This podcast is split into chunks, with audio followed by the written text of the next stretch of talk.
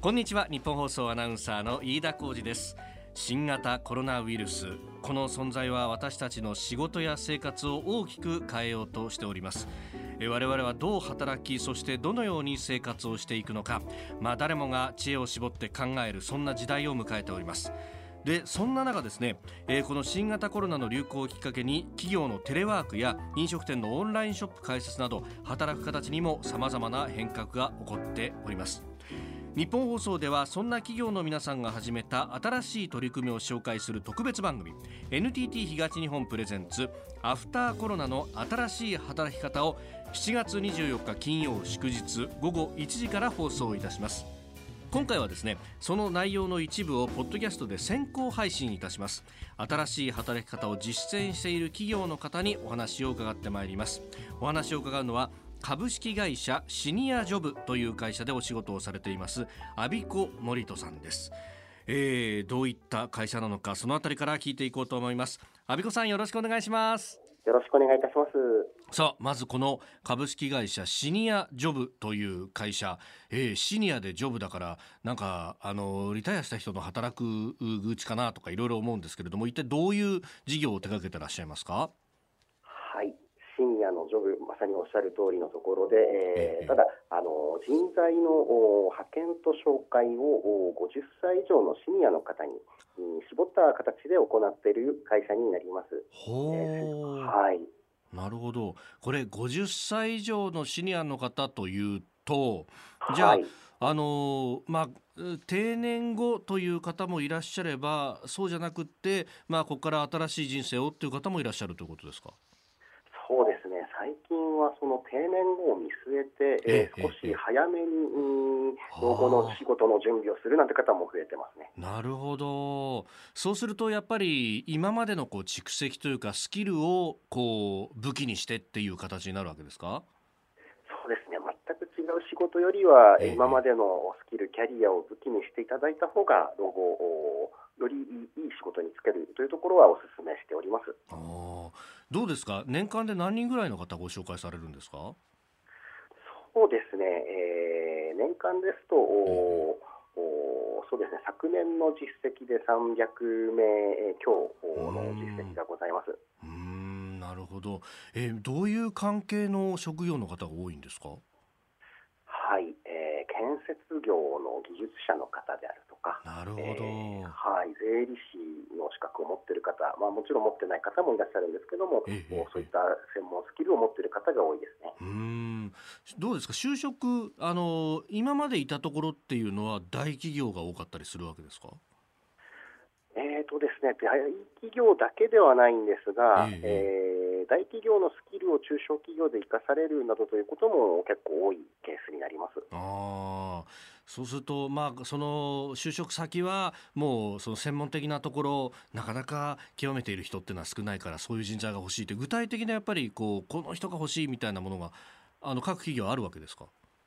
そうですね、この能力、この経験を持った人が欲しいというのがあると、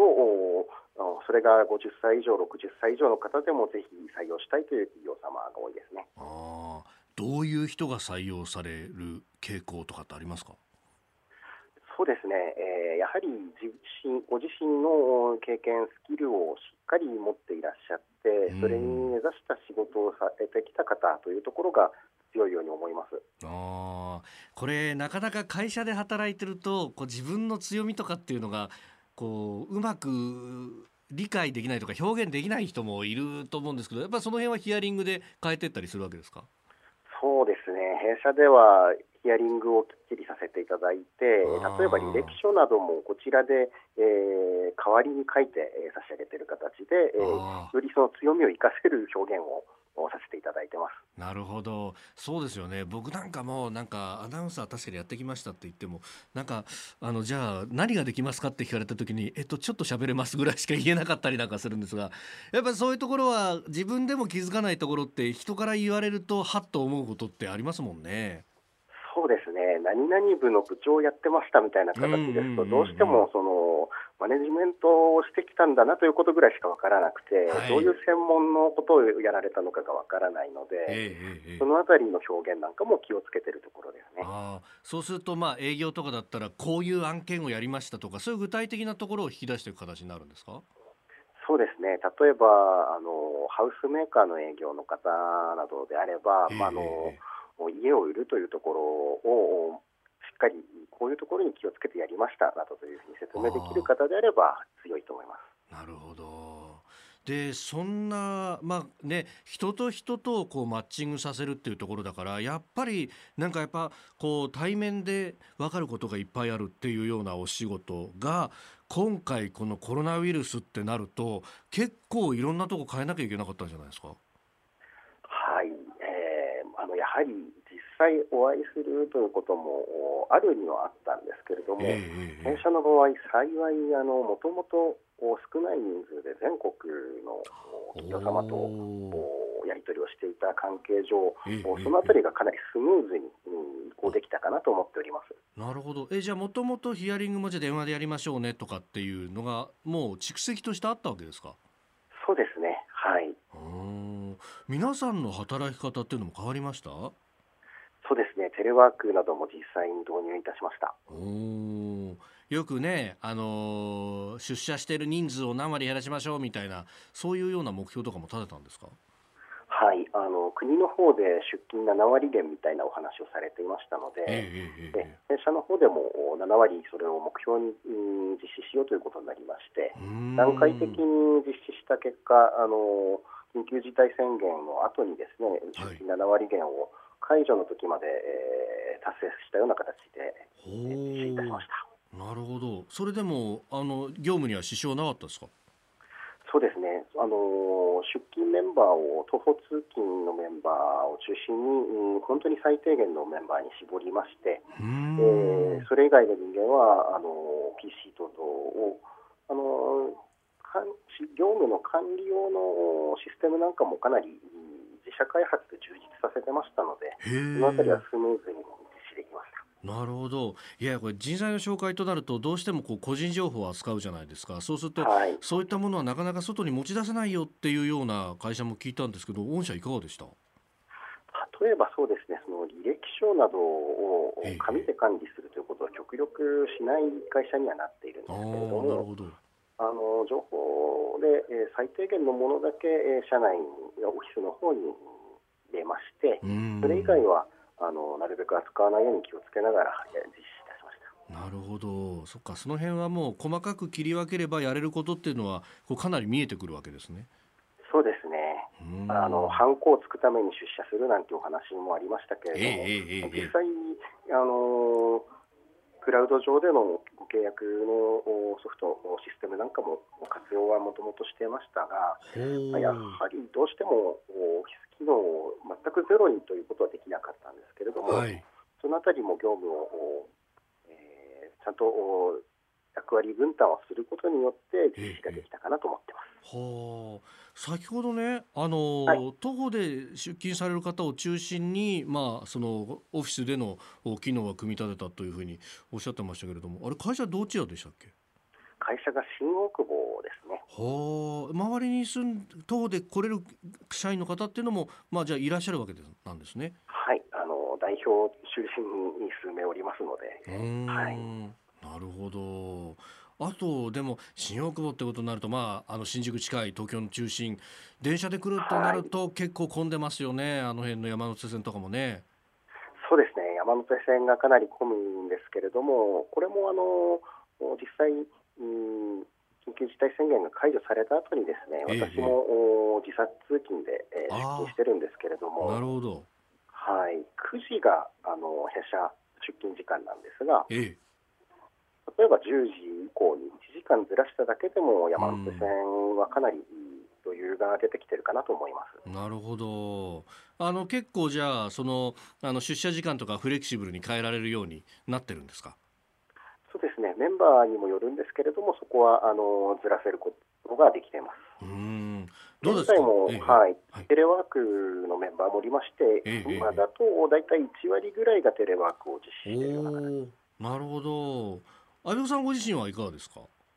私もですね、ええ。ー例えばあの私のしお仕事は広報ですので、はい。交流会とか勉強会などもかなりオンラインに移行しちゃってるんですね。なるほど。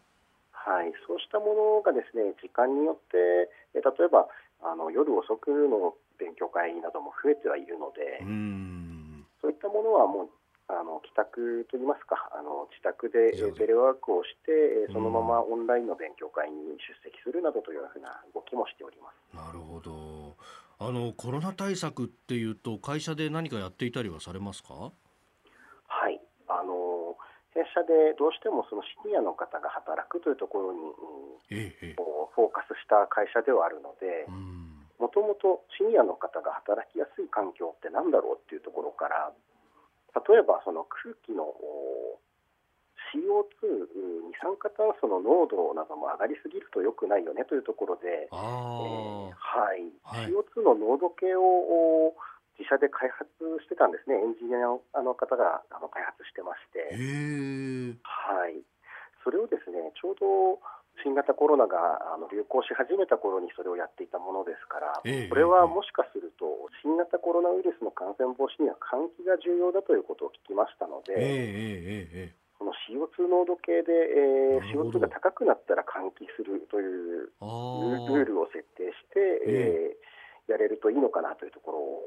考えまして、なるほど、はい。確かに。それでしえ。はい、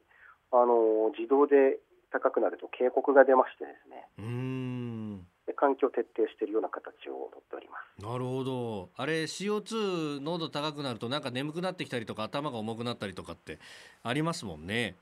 そうなんですよ。うんもともとはそれをおより快適なところに定めようと思って作ってはいたんですけれども、はい、あこれはあの定期的なあの換気ができるなと。うん特に今、暑くなってくると冷房を入れてそのままそうですよね。温度は、はい、下がる。ものの CO2 が上がってるなんてこともありますので、はい。うん確かにまめに換気しろって言われるんだけどやっぱりあの1時間に1回とか思ってても忘れることがありますがやっぱこういうことが警告とか出てくれるともう必ず気づきますもんね。そうなんですよ、赤いランプが光ったりしますので。なるほど。で先ほどもおっしゃってましたけど仕事を求める方との接触もその、まあ、基本は直接会わずにと。これどうですか？直接会うのとオンラインとって違ったりします？そうですね、あのやはり、うん直接会ってお話をした方が得られる情報というのは多いとは思うんですが、うん。まあ、そのあたりもだんだんやはり慣れてくると、はい。きっちりお互いに情報を交換し合うことができるのかなとは思っております。あーなんかやっぱり勘どころみたいなものがだんだんと分かってくるっていうのがあるんですかね。そうですね特にあの新卒の方の採用のお面接であるとか、ええ説明会などもおオンラインに完全あ完全ではないですけれども、かなりの方がオンラインで、えー実施されてくるので、うんはい、そのあたりの件数もこなしていった結果、あのやはりこちらで説明をするときに注意する点などあも、ノウハウが蓄積されているようです。ーなるほど。さあ今後の取り組みですけれどもどんなこと考えてらっしゃいますか？そうですね、えー弊社で、えーやはりうん今後、ちょっと今のタイミングがですね、はい。えーまたあの流行の兆しが見られたりなども懸念されるところではあるので、ええ。ーそのあたりの強化なども今考えてはおります。えうーん。そうするともうちょっと在宅勤務の率をまた上げたりとかそういうことをやるってことですか？はい、弊社もあのまだまだ成長中の会社でメンバーも増えるう傾向にはあるんですけれども、はい。まあ、その中であの密にならないように、例えばそのこのメンバーに関しては在宅でえー勤務をするなどのようなあの施策を取っていければなと思っております。うーんなるほどいやーいろいろな意味で働き方御社の中もそうだし来るお客さんたちもいろいろこれから変わっていくんでしょうね。そうですね、この3月ぐらいからは弊社の中も大きく変わりましたけれども、ええ実際に弊社にお問い合わせくださるシニアの方であるとか、うんあの企業の方の様子もどんどんどんどん変わってますので、えー、私どももいろいろ積極的に変えていかなければならないなと思っています。それこそそのうちあれですよね。一回もこの人会ったことがないんだけど就職決まりましたみたいなものがいっぱい出てくるかもしれないですよね。そうですね。実際に例えば新入社員の方に関しては、はい、あの本当に最終の時だけお会いしたりとかということも出てはきてますので。なるほど。もう働き方というかあれですね就職の仕方自体が変わっていってるんですね早くもそうですね。それを実感しております。なるほど。わかりました。いや阿部さんお忙しい中すいません。どうもありがとうございました。ありがとうございました。えまたあのいろいろ教えてください。ありがとうございました。ありがとうございました。よろしくお願いいたします。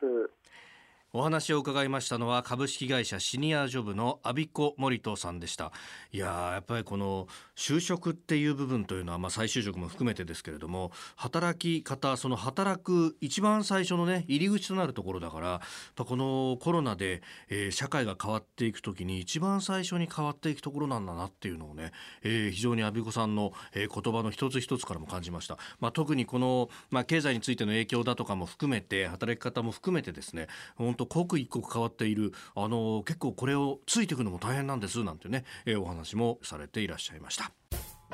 さあ今回はですね先行配信という形でポッドキャストでお届けいたしましたが7月24日金曜祝日午後1時からの特別番組 NTT 東日本プレゼンツアフターコロナの新しい働き方では、このような企業の皆さんが始めた新しいことをどんどんとご紹介してまいります、今お聞きの皆さんもテレワークやオンラインショップ開設など会社やあなたが始めた新しいことを教えてください、詳しくは飯田浩司の OK 工事アップ番組ホームページでご紹介しております。1242.com からアクセスしてください、えー、ぜひご覧になって番組に参加してください。7月24日金曜祝日午後1時から生放送でお送りします。特別番組。NTT 東日本プレゼンツアフターコロナの新しい働き方。ゲストにはショールーム社長の前田裕二さんも登場いたします。ぜひお聞きください。